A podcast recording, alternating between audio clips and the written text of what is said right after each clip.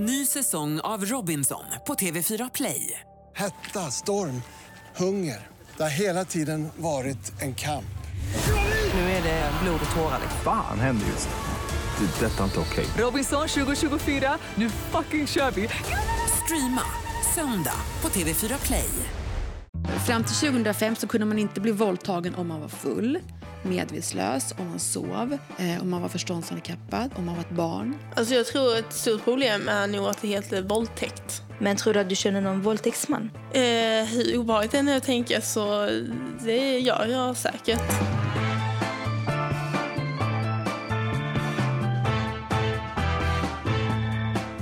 Du lyssnar på podden Honey and the Bees. Jag heter Lina Taha. Det har hänt massa med grejer i både Facebookgruppen Honey and the Bees och i podden. Så vi kommer köra ett specialavsnitt idag som kommer handla om endast eh, våldtäkt.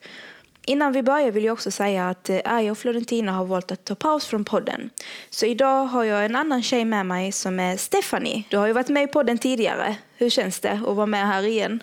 Jo, det känns bra. Alltså jag tycker det är väldigt eh, intressanta ämnen vi tar upp väldigt viktiga. Så att det ska bli intressant att vara med. Jag är jätteglad för är här, så tack så jättemycket.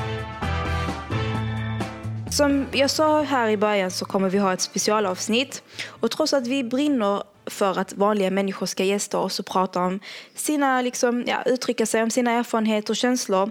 Men idag har vi valt att bjuda in en forskare. För att vi tycker att det här är ett, superviktigt ämne och vi vill lyfta upp det och vi vill att det ska bli rätt. Eh, Välkommen Gabriella Nilsson. Tack så mycket. Berätta, vem är du? Ja, jag är också en vanlig människa kan jag börja med att säga. Men jag är också eh, forskare vid Lunds universitet, forskar i etnologi. Eh, och jag håller på och forskar just nu om våldtäkt och hur våldtäkt beskrivs i nyhetsmedier. Jag har hållit på med de här frågorna och forskat om våld, politisering av våld och hur vi hanterar våld på olika sätt i samhället har jag på med i många, många år. Jag skrev nyligen en bok som heter Våldets kön, an, eh, föreställningar, funktioner och konsekvenser. Men varför har du valt att forska om just våldtäkt om man får fråga? Eh, våldtäkt är ett intressant fenomen och särskilt eh, Eh, i Sverige för att vi har kommit ganska så långt i Sverige. Både vad gäller att förändra lagstiftningen så att den är mer eh, inriktad på offrens eh, upplevelser. Vi har kommit också väldigt långt så vidare att vi har pratat så mycket om det här nu länge. Så att människor, tjejer, kvinnor vågar anmäla eh, våldtäkt i mycket högre utsträckning än i många andra länder i världen. Men det betyder inte nödvändigtvis att vi har fler våldtäkter, men att kvinnor och tjejer vågar anmäla väldigt mycket mer. Vi har mindre tolerans för att utsättas för sexuella övergrepp och våldtäkt. Så därför är Sverige en bra plats att undersöka. Trots detta då, att vi har kommit en bra bit på vägen så är det ju lång bit kvar. Men jag tänker, du säger att Sverige skiljer sig från andra länder, att många anmäler just våldtäkter. Men det känns ändå som att det är inte alla som vågar anmäla också. Alltså, det är ju en stor andel där också. Absolut, det finns otroligt mycket mer att göra. Eh, och fortfarande är det så här att de som anmäler eh, riskerar att utsättas för eh, mycket hot och hat. Och också vet vi ju att man kan bemötas på olika sätt i, av polisen, i rättsväsendet, eh, i, i domstol och så vidare. Så att man brukar ju prata om att det här att, våld, att eh, domstol, eller rätten så att säga, är den andra våldtäkten. Att man utsatt, blir utsatt igen. Man får liksom återuppleva hela den här sekvensen. Tack så jättemycket Gabriella för att du är här idag. Tack så mycket för att jag fick komma. Jag tycker det är jättekul att vara här. Vi ska börja prata om ett inlägg som vi tog upp för två veckor sedan men som blev väldigt fel. Just det poddavsnittet är uppe igen men eh, vi har ju redigerat om den för att vi tycker fortfarande att det här ämnet ska lyftas upp. För två veckor sedan pratade vi i ett avsnitt om ett inlägg som har kommit fram till eh, Facebookgruppen Honey and the Bees. Där en tjej undrade om hon hade blivit våldtagen. Hennes klasskompis hade då tagit på henne, hon började gråta och han fick henne att eh, rynka av honom innan hon till slut lyckades fly därifrån, eller gå därifrån i alla fall. En del av inläggen i gruppen eh, handlar om att man vill veta liksom, är det våldtäkt eller är det inte våldtäkt. Det är många alltså, liknande frågor som ställs. Där tjejerna brukar skriva både anonymt och med sina namn. Det här har hänt mig, är det en våldtäkt eller är det inte en våldtäkt? Hur ser ni på det? Varför tror du att det här är en viktig fråga, Gabriella, för många? Jag tycker att det är en jättebra och helt relevant sak att man eh, ställer den typen av frågor. Därför att vi har ett, ett samhälle, vi har en syn på vad som är eh, normal heterosexualitet. Att det skapas gråzoner mellan vad som är liksom ett okej beteende och vad som inte är det. Och då är det inte konstigt att människor som har upplevt situationer som har varit obehagliga eller som har varit rena övergrepp börjar fundera över vad är det här? Hur ska jag förstå det här? Man hör andras berättelser. Om jag ställer fråga till dig, Stephanie, tycker du att det är svårt att veta när man har blivit våldtagen eller inte? Alltså jag tror ett stort problem är nog att det heter våldtäkt. Det, det, det insinuerar att det, att det handlar om våld, att det måste vara någon typ av våldshandling. Eh, och så är det ju inte. Du kan ju bli våldtagen även av någon du är tillsammans med eller någon du älskar. Eh, och därför så tror jag att en del av problemet ligger i just vad det heter. Och att människor tror att det måste handla om våld. Det måste vara liksom att någon hotar dig eller att någon slår dig eller håller fast dig. Eh, fast det egentligen inte alls har att göra med om det är en våldtäkt eller inte. Eh, och just att det är ju också upp till en själv vad man känner. Känner jag att det här är en våldtäkt, ja men då är det upp till vad du känner. För det är det man ska gå efter. Inte om någon annan säger att nej du har inte blivit våldtagen. Utan det är vad din egen känsla, det är det viktigaste. Många har ju reagerat på det som sades i det, just det av poddavsnittet. Eh, Men det finns även vissa tjejer som tycker att det som sades i poddavsnittet inte var helt fel eller inte var helt orelevant. Varför tror du att det finns tjejer som tycker, inte att tjejen får skylla sig själv, men mer eller mindre att man säger liksom att att det är alla har den ett... vanligaste föreställningen vi någonsin har haft om våldtäkt i alla tider och som vi fortfarande har. Mm. Det är det första man tänker på. Så är det att, ja, men vad gjorde hon? Liksom. Mm. Det är ett sätt att skydda sig själv också. Så om man tänker att ja, men hon måste ha gjort något speciellt för att utsättas, då är man ju också tryggare själv. Sen tyckte jag faktiskt att de försökte att resonera Ja. kring det. Jag tyckte inte nödvändigtvis att det var jättehemskt det som sades, utan de försökte väl liksom lyfta lite olika perspektiv. Sen kanske det framstod som någon slags dominans för, för ett synsätt, men, men om man ver- verkligen lyssnade noga så tycker jag ändå att de försökte. Liksom, att, Varför tror du att det finns det tankes... Alltså, I och med att det är ändå 2017 och vi pratar ju oftast om eh, kvinnors rättigheter och att vi ska stötta varandra och lyfta upp varandra. Hur kommer det sig att vi ändå liksom väljer killens sida om man kan säga så? Det ligger ju i hela vårt eh, patriarkala samhälle som vi har. Vi har ett samhälle där, där det är tjejers och kvinnors ansvar att att eh, men vi, vi har byggt in det i hela sexualiteten att det är kvinnor och tjejer som ska ta ansvar för, för mäns sexualitet och för hela situationen. Men jag, jag kommer ju från en kultur där man liksom helst, eller i alla fall i min familj, helst pratar vi inte ens om ordet våldtäkt. Man lägger liksom ett lock på det. Kommer det liksom på tv, om det vill säga att vi tittar på en serie eller film då när jag var yngre hos min familj och det blir en våldtäkt så byter man kanal. Liksom. Alltså, man pratar inte om det här. Vad tror du, vad tror du konsekvenserna blir av, av en sån uppväxt? Ja, det blir att man inte ser de problemen på samma sätt. Det är självklart att desto mer man pratar om någonting, desto mer kommer upp i ljuset och därför kan man också göra någonting åt det. Pratar man inte om det, då försvinner definitivt inte problemet. Sen är det säkert så att även om man pratar om någonting så är det inte alltid att man får till en förändring. Vi har ju sett, om man tittar till exempel i eh, antalet fällande domar, trots att vi har haft en, en ökning av antalet anmälningar med över 300 procent de senaste tio, tio åren, så har vi samma antal fällande domar i Sverige idag som 1965. Så att ingenting händer ju, eller ja, jag ska inte vara deppig här, men, men det, det händer väldigt lite, eller väldigt långsamt. Tror du att det är det som gör att det fortfarande att det finns en andel som inte vågar anmäla för de vet att det inte kommer hända någonting? Ja, det tror jag absolut. Jag tror att eh, rätten har ett jättestort ansvar här. Nu har ju hänt ganska mycket inom polisen. Polisen har ju fått ganska mycket kunskap om det här. De vet hur man ska utreda. De vet hur man ska gå tillväga när man får in en anmälan. Men det som är det, där, där det tar stopp, om jag nu ska vara, vara kritisk, så är det ju i, i rättsväsendet. Det är svårt, jättesvårt att döma för våldtäkt. Just därför att våldtäkt är ett uppsåtsbrott. Det vill säga den som utför en våldtäkt måste så att säga veta om att den har våldtagit. Och det tror jag som är knäckfrågan. Eh, därför att man kan alltid säga nej men jag trodde att hon ville. Precis som i det här fallet som ni hade. Eh, att de här tjejerna som diskuterade då tänkte att ja men hur ska han kunna veta att, att hon inte ville eller- och så vidare. Och det är ju alltid ett argument som man kan lyfta fram i rättet. Nej men jag visste inte att hon inte ville. Alltså varför tror fortfarande människor liksom under 2017 att man måste säga nej för att visa att man inte vill? Räcker det liksom inte med kroppsspråk? Jag menar den här tjejen som vi pratade om just i det inlägget hade ju visat klart och tydligt att hon gråter. Och det är ett tecken på att man kanske inte är med på det här men man inte vågar och hamnar i det här freeze-läget ju. Att man, Men man kan ju tycka att det skulle vara så, eller det är det som folk i allmänhet tycker. Men det är inte så, rätts, eller det är inte så lagstiftningen är konstruerad. Lagstiftningen är konstruerad eh, utifrån ett tvång. Det vill säga, det som ska bevisas är att någon har tvingat någon att göra någonting. Mm, och det är svårt Och att då bevisa. måste man ju, då, I lagstiftningen har det ju krävts att för att visa att det är tvång så måste man säga nej, så måste man göra ett kraftfullt motstånd. Gärna ett fysiskt motstånd genom att liksom slå tillbaka och så vidare. Det har ju liksom legat också, eller det ligger fortfarande i lagtexten att det är så man ska reagera. Och därför blir det här freeze-tillståndet särskilt problematiskt för att om ett våldtäktsoffer då eh, reagerar med, med, att frysa så blir det helt kontraproduktivt mot vad man måste kunna uppvisa för beteende för att det ska gälla sen i rätten. Det är som du säger Stefan, en våldtäkt, det låter liksom att det måste ske liksom någon viss... Det låter väldigt våldsamt. Ja, alltså, som men att det det är behöver någonting som inte. bara så här, kaos. Ända fram till 2005, no, var kanske inte ni, jo det var ni, ni var födda då. Ja, så unga är vi inte, Eh, Gabriella. Men eh, fram till 2005 så kunde man inte bli våldtagen om man var full, medvetslös, om man sov, eh, om man var förståndshandikappad, om man var ett barn till exempel. Så att det har ju hänt jättemycket sedan dess eh, med, med lagstiftningen. Den, förändringen 2005 är ju jätteviktig.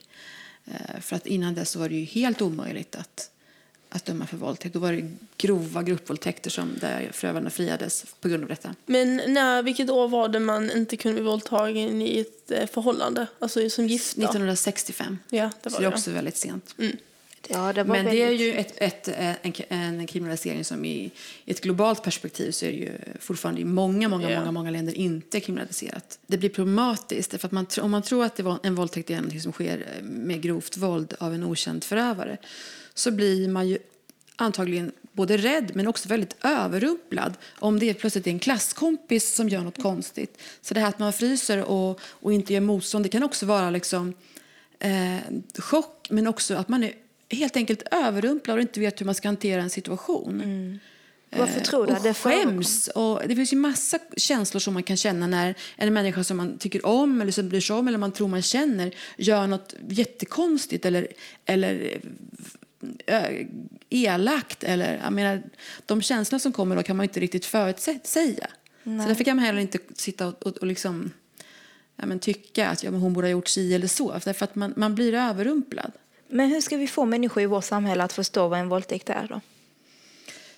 Alltså, om vi ska prata om lagstiftning så har man ju, ju kommit med ett, eh, ett förslag nu. Det har kommit en, en ny sexualbrottsutredning som försöker vända på steken. Eh, om vi nu har en så kallad tvångslagstiftning, det vill säga där man bedömer det om det har varit ett tvång, så vill man ju ändra på det och ha en samtyckeslagstiftning eh, som bygger på där man undersöker det då om det, har varit, om det här har varit frivilligt. Har det funnits frivillighet i detta? Eh, till skillnad från då som det är nu. Har det varit tvång? Och också det här som du säger, eh, att vad heter det, det här ordet våldtäkt. Jag är inte säker på att jag håller med, men i det nya förslaget så vill man ju ta bort ordet våldtäkt. Och istället, just precis av den anledningen som du säger, att man, man förknippar det här ordet våldtäkt med att ja, men det är någonting som har med våld, Våld att att göra. göra. Mm. Eh, och istället vill man prata om en sexuell handling. Eh, få bort helt, helt enkelt det, den idén om att våldtäkt är detta och istället visa på att ja, men en våld, eller ja, ja, vad man nu vill, väljer att kalla men en våldtäkt är då eh, en situation när det inte har funnits en frivillighet och en ömsesidighet. Sen, var det no, sen är det ju många som säger ja, men vad ska, hur, ska man då, hur, ska man, eh, hur ska rätten bedöma det här? Ska, ska det liksom krävas något skriftligt intyg eller sådär för att, man ska, för att det ska vara okej att ha, ha sex? Liksom? Och så är ju inte heller tanken. Det är ju inte så att man måste så här, eh, vill du ha sex? Ja, det vill jag. Det är inte så det ska gå till heller. Utan det här som de skriver i utredningen, eh, man ska visa att man vill vara med genom, hand, genom ord eller handling. Alltså som ett normalt samlag går till, åtminstone i min erfarenhet av det, att man vet eh, om den andra vill eller inte. Och är man misstänksam eh, eller inte riktigt säker på om den andra vet, till exempel om den andra ligger stel som en pinne och gråter, då vill man ju också införa ett eh, ett ansvars, ett oaktsamhetsansvar i det här förslaget. Det vill säga att den som är med om en sån här situation, det ligger en stel tjej och gråter och ändå fortsätter, då är det dens ansvar att man borde ha förstått att hon faktiskt inte vill. Och det tror jag också är en, eh, en bra grej. Eftersom vi har dig idag, Gabriella, som är expert på ämnet så eh, tycker jag att vi ska fortsätta prata om sexuella övergrepp och våldtäkter. Vi har ju kunnat se många inlägg under veckan som har handlat om våldtäkter och inte minst på grund av eh, gruppvåldtäkten som skedde i Uppsala eh, som sändes live på Facebook. Men jag såg också att det fanns ett annat inlägg där man diskuterade en kurator har uppmanat eh, en tjej i skolan att vänta med en anmälan på eh, en våldtäkt som har skett i skolan. Jag vet inte riktigt, men det känns som att den här kuratorn verkar uppleva frågorna som skulle komma från polisen som jobbiga. Och rektorn verkar inte heller eh, vilja ta ansvar och säger att de inte har någon skyldighet att anmäla detta till polisen. Hur känner du, eller socialen också för den delen? Hur, alltså, det här för mig låter det sjukt och när jag såg det här så tänkte jag finns det verkligen skolor där kuratorn inte uppmanar tjejerna att inte anmäla en våldtäkt och att rektorn inte vill ta ansvar i det här? Jag vet inte Ja, riktigt. uppenbarligen finns det ju. Det, jag tycker också det är helt fruktansvärt. Eh, jag menar, eh, att uppmana tjejerna att anmäla till polisen, det, det behöver man inte nödvändigtvis göra, men skolan har sagt en skyldighet att anmäla till socialtjänsten. Det, är li- där, det har inte de någonting att, att tycka och tänka om, utan det ska ju ske. Sen det, kan, kan det vara upp till socialtjänsten att, att agera utifrån eh, därefter och se hur man ska göra. Man kan ju inte tvinga någon att anmäla. Men man kan ju också som skola välja att anmäla eh, till polisen om man vill. Och uppmana, tänker jag. Hur tänker du, Stefanie, när du hör detta? Ja, Eller när du läser, har du läst detta inlägget? Ja, du läser. jag har läst det och jag var, som blivande lärare känner jag bara så här att eh, så här får det absolut inte gå till på en skola. Att man har ett ansvar som eh, alltså anställd på en skola och det innefattar även alltså, att man är kurator. Att du måste anmäla om du ser att eleverna far illa. Alltså om det är någonting som händer. Det är lag på det. Så det är lite konstigt att rektorn liksom bara säger att de inte ska göra det. För att det ska han göra enligt lag, eller hon. Men problemet i det här fallet, nu var det ju som jag förstod det att kuratorn hade sagt att det kunde vara jobbigt för den här tjejen eller skadligt, hon mådde dåligt och att- det var förklaringen. Men annars finns det ju många exempel på där skolan har tänkt att man vill stötta killen, att det känns liksom som ett, som ett påhopp. Har, har det här verkligen hänt? Ehm, och att det är den anledningen som gör att man inte vill ehm, vill gå vidare med det här fallet. Att man har sympatier eller den här killen kanske är poppis, man kanske tänker att han är en, liksom en fin kille så det kan inte vara sant att Ja, han verkligen har gjort det här. Men- det ser vi ju van, det är ju ganska så, eller vanligt ska jag inte säga, men det förekommer ju. Det finns ju ett jättebra exempel från USA där det här hände på ett college. Det är en kille som blev anklagad för att han hade våldtagit en tjej, hon var jättefull. Eh, och skolan liksom sa att nej men det är ju jättesynd om honom att ha stämpeln som våldtäktsman. Eh, och då kan man tänka lite, kanske du skulle tänkt på innan du våldtog någon. Eh, och det blir alltså just, och det är det du pratar om, att det blir det att ja, men det är synd om honom. Eh, att han ska behöva stå ut med det. Så att, eh, Jag har ju Men- sådana exempel i Sverige också, det här Bjästafallet till exempel. Som ju är också ett sådant exempel på hur, man, hur vuxenvärlden går in och försvarar den som pekas ut som, som förövare, vilket ju är helt fruktansvärt. Men Gabriella, tror du inte det handlar om, alltså just från kuratorns sida, att hon känner att det kommer inte leda någonstans, därav vill hon inte göra en anmälan? Alltså, det är inte upp till kuratorn att bedöma huruvida hon kommer må dåligt av att anmäla eller inte. Utan hon ska stötta den här eleven, det är hennes jobb. Mm, men Gabriella, du sa i början att rättsprocessen brukar kallas eh, en andra våldtäkt. Eh, är det inte det som kuratorn tänker på? Jo, men jag har svårt att... Jag, jag, jag tycker inte att det är kuratorns eh, liksom, roll att... Visst, på ett sätt värnar man ju om, om den här eleven naturligtvis genom att säga så, men hur, hur vet hon vilka konsekvenser det här kommer få i förlängning för den eleven? Att inte liksom eh, reda upp det här och så vidare. Och jag tänker mest på att i den här eleven, som antagligen är underårig, hur, hur tror du hon ser liksom om vuxna inte vågar ta tag Nej, i den här precis. frågan? Hur kommer hon liksom, hon kanske blir våldtagen flera gånger men hon kommer inte våga agera för att Och hur kommer killen agera i kommer fortsättningen? Det är det också. Vi pratar väldigt mycket om tjejer och hur de ska tänka och tycka. Men vad, vad sätter vi för krav på killarna? Hur, vad, är det för, vad är det för några signaler vi sänder ut till dem? Mm. Att aldrig, aldrig, aldrig någonsin anmäls, aldrig någonsin blir några fällande domar. Eh, Stefan, jag tror det finns många i din närhet som inte har anmält våldtäkter. Alltså med tanke på hur vanligt det är med sexualiserat våld i nära relationer så skulle det inte förvåna mig om jag känner någon så här som... Jag har en kompis som jag vet blivit utsatt, liksom, inte tvunget för våldtäkt men alltså misshandlad i relation. Liksom. Och det finns säkert många fler jag känner som inte berättar det.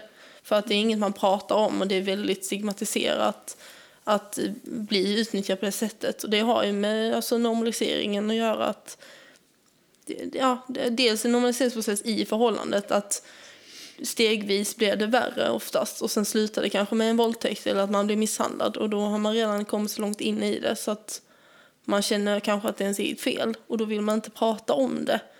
Eh, och sen är det också det att man som person vet man ju inte hur andra reagerar för i och med att det är så vanligt att man till exempel tar killens parti Eh, så kanske man inte vågar berätta det för sina nära vänner för att man är rädd att de ska göra likadant och säga liksom att ja, men du skulle kanske sagt ifrån eller du kanske skulle ha sagt nej eller någonting sånt. Och det är, många gånger vill man kanske inte riskera att hamna i situationen. Då väljer man istället att vara tyst. Du sa att du, har, att du känner en som har blivit utsatt. Mm. Men tror du att du känner någon våldtäktsman?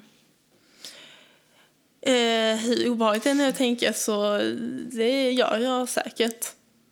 Och det är, alltså när man tänker på det så, så är det ganska obehagligt. Mm. För att det är de människorna man känner, det är liksom så här trevliga människor. Precis. Och det är ju tyvärr oftast det att bilden av en våldtäktsman är någon som är lite socialt inkompetent, mm. eh, kan inte prata med kvinnor, eh, klarar inte av sociala situationer. Och så är det oftast inte alls, utan det är precis tvärtom. Oftast att de är sociala människor, de har många gånger familj också för den delen och är gifta och sånt utan, eh, utan att alltså, det syns utåt på det sättet. Bara kolla på, eh, om vi nu tar alltså, överfallsvåldtäkter, kolla på Hagamannen. Mm. Hur lång tid tog det innan, det tog jättelång tid innan man tog honom just för att man trodde att han såg ut och betedde sig på ett annat sätt än han gjorde. Och han var liksom jobb som vem annan som helst. Vi kom in på det här lite innan om att killarna, de är ju, de är ju oftast de som är gärningsmännen. Men varför pratar vi nästan alltid om offren och nästan aldrig om gärningsmännen? Det har ju att göra med att det är väldigt obehagligt. För så fort vi överhuvudtaget pratar om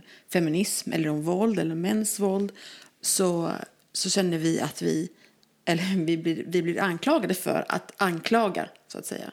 Peka ut eh, grupper som inte kanske har gjort någonting. Utan det eh, så att man ju, tassar ju liksom lite på tå här när mm. man ska prata om vem det faktiskt är som gör det här.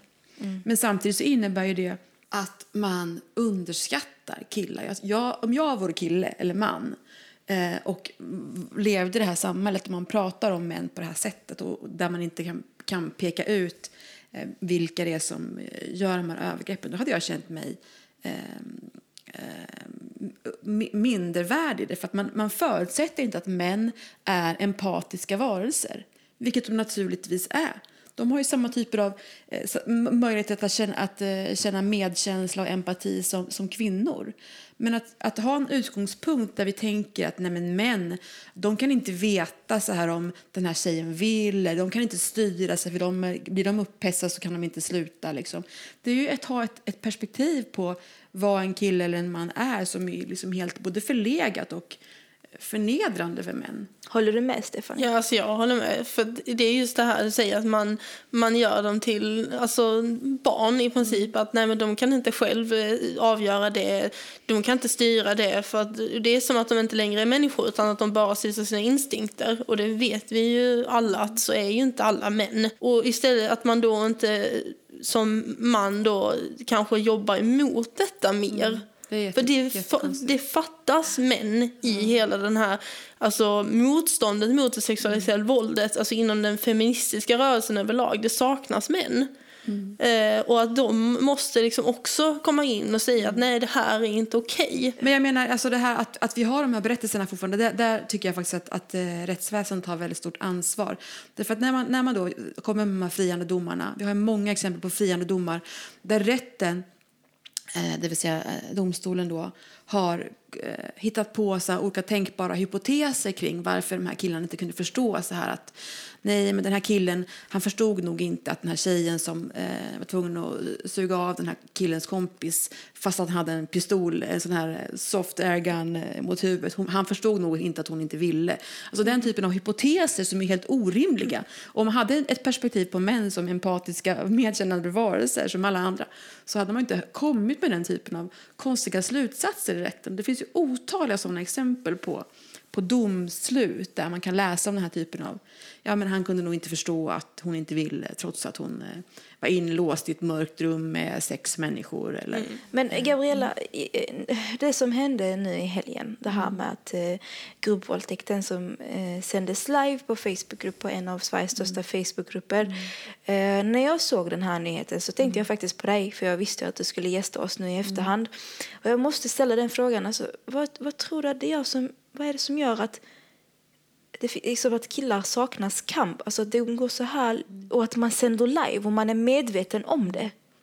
Mm, Jag förstår, alltså det, det är hur lågt, alltså hur lågt kommer människor att sjunka tänker Nej, jag. men det tycker jag också är ett, ett väldigt symptomatiskt exempel på att för det första att man inte bryr sig, att man inte, man inte känner med den här personen. Man Ja. har avpersonifierat den här personen. Det är ett objekt som man tycker att man kan ha, göra vad man Precis. vill. Man har en väldigt negativ syn på, på kvinnor i allmänhet och i synnerhet på den här personen. Men det här att man sänder live, alltså det har, måste ju ha att göra med att man inte tror att man kan kommer åka dit.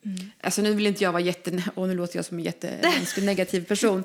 Naturligtvis måste man ändå ha tilltro till, till rättsväsendet. Eh, men att, att de här killarna tror att de kommer undan har ju helt enkelt... Eller det, det, det måste det ha att göra med att man, man, eh, man vet att det är så lätt att komma undan med våldtäkt. Stephanie, du berättade för vår producent att du tänkte att nu bryr sig alla om filmen men ingen om att hon faktiskt har blivit våldtagen. Ja men alltså det här med att många människor är väldigt upprörda över att de har sänt det live istället för att fokusera på det faktum att hon faktiskt har blivit våldtagen. Det tänkte jag också på när jag Ja. läste kommentarer. Varför, för flera som sa att ja, men varför sänder de live just? Ja. Men det var väl... Ja, precis. Poängen är ju att de våldtar de- någon. Ja, Liksom. precis. Eh, och det är just det som är så tråkigt att det har blivit så normaliserat på ett sätt. Liksom, att Det är det som Folk jag... blir våldtagna, ja, men varför ska de sända det live? Och då blir man så här, fast det är inte poängen. Vi kör inget skönhetstips idag, men vi vill ju att flera av er ska, som lyssnar på oss ska höras i podden. Hör av er till Madeleine HB Producent Nilsson på Facebook och kontakta oss om vad det finns för andra viktiga ämnen som ni vill att vi ska diskutera. Och det går ju även att skicka in anonyma inlägg direkt till Madeleine om ni vill att vi ska prata om någonting, liksom, något speciellt problem.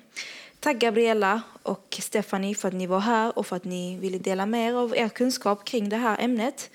Eh, har ni någonting som ni vill avsluta med kanske? Men när man nu har eh, unga tjejer som lyssnar måste man ju ändå eh, avsluta med att det är ändå väldigt, väldigt viktigt att unga tjejer pratar om det här. Även fast det är ett tråkigt ämne. Eh, Så tjata, tjata, tjata, anmäl, eh, kräv av vuxenvärlden att lyssna, eh, prata med varandra. Det är för att det mer man pratar om någonting desto till slut så, tvi- så tvingar man fram eh, en förändring. Och det har kommit ganska långt med att börja prata, eh, men man kan komma längre. Så att unga, tjejerna måste, unga tjejer måste fortsätta prata. Och framför allt, alltså om det, är liksom, om det är någon som lyssnar som någonsin har blivit utsatt för någonting eller tror att de är utsatt för någonting, det är aldrig ert fel. Oavsett alltså, vad det är, om ni känner att det är en våldtäkt eller sexuellt ofredande, det är aldrig ert fel. Det är det viktigaste. Det är den andra personen som har gjort fel. Tack så mycket och tack för att du har lyssnat på vår eh, poddavsnitt som har handlat om våldtäkt. Hej då! Honey and the Beast-podden produceras av produktionsbolaget Munk.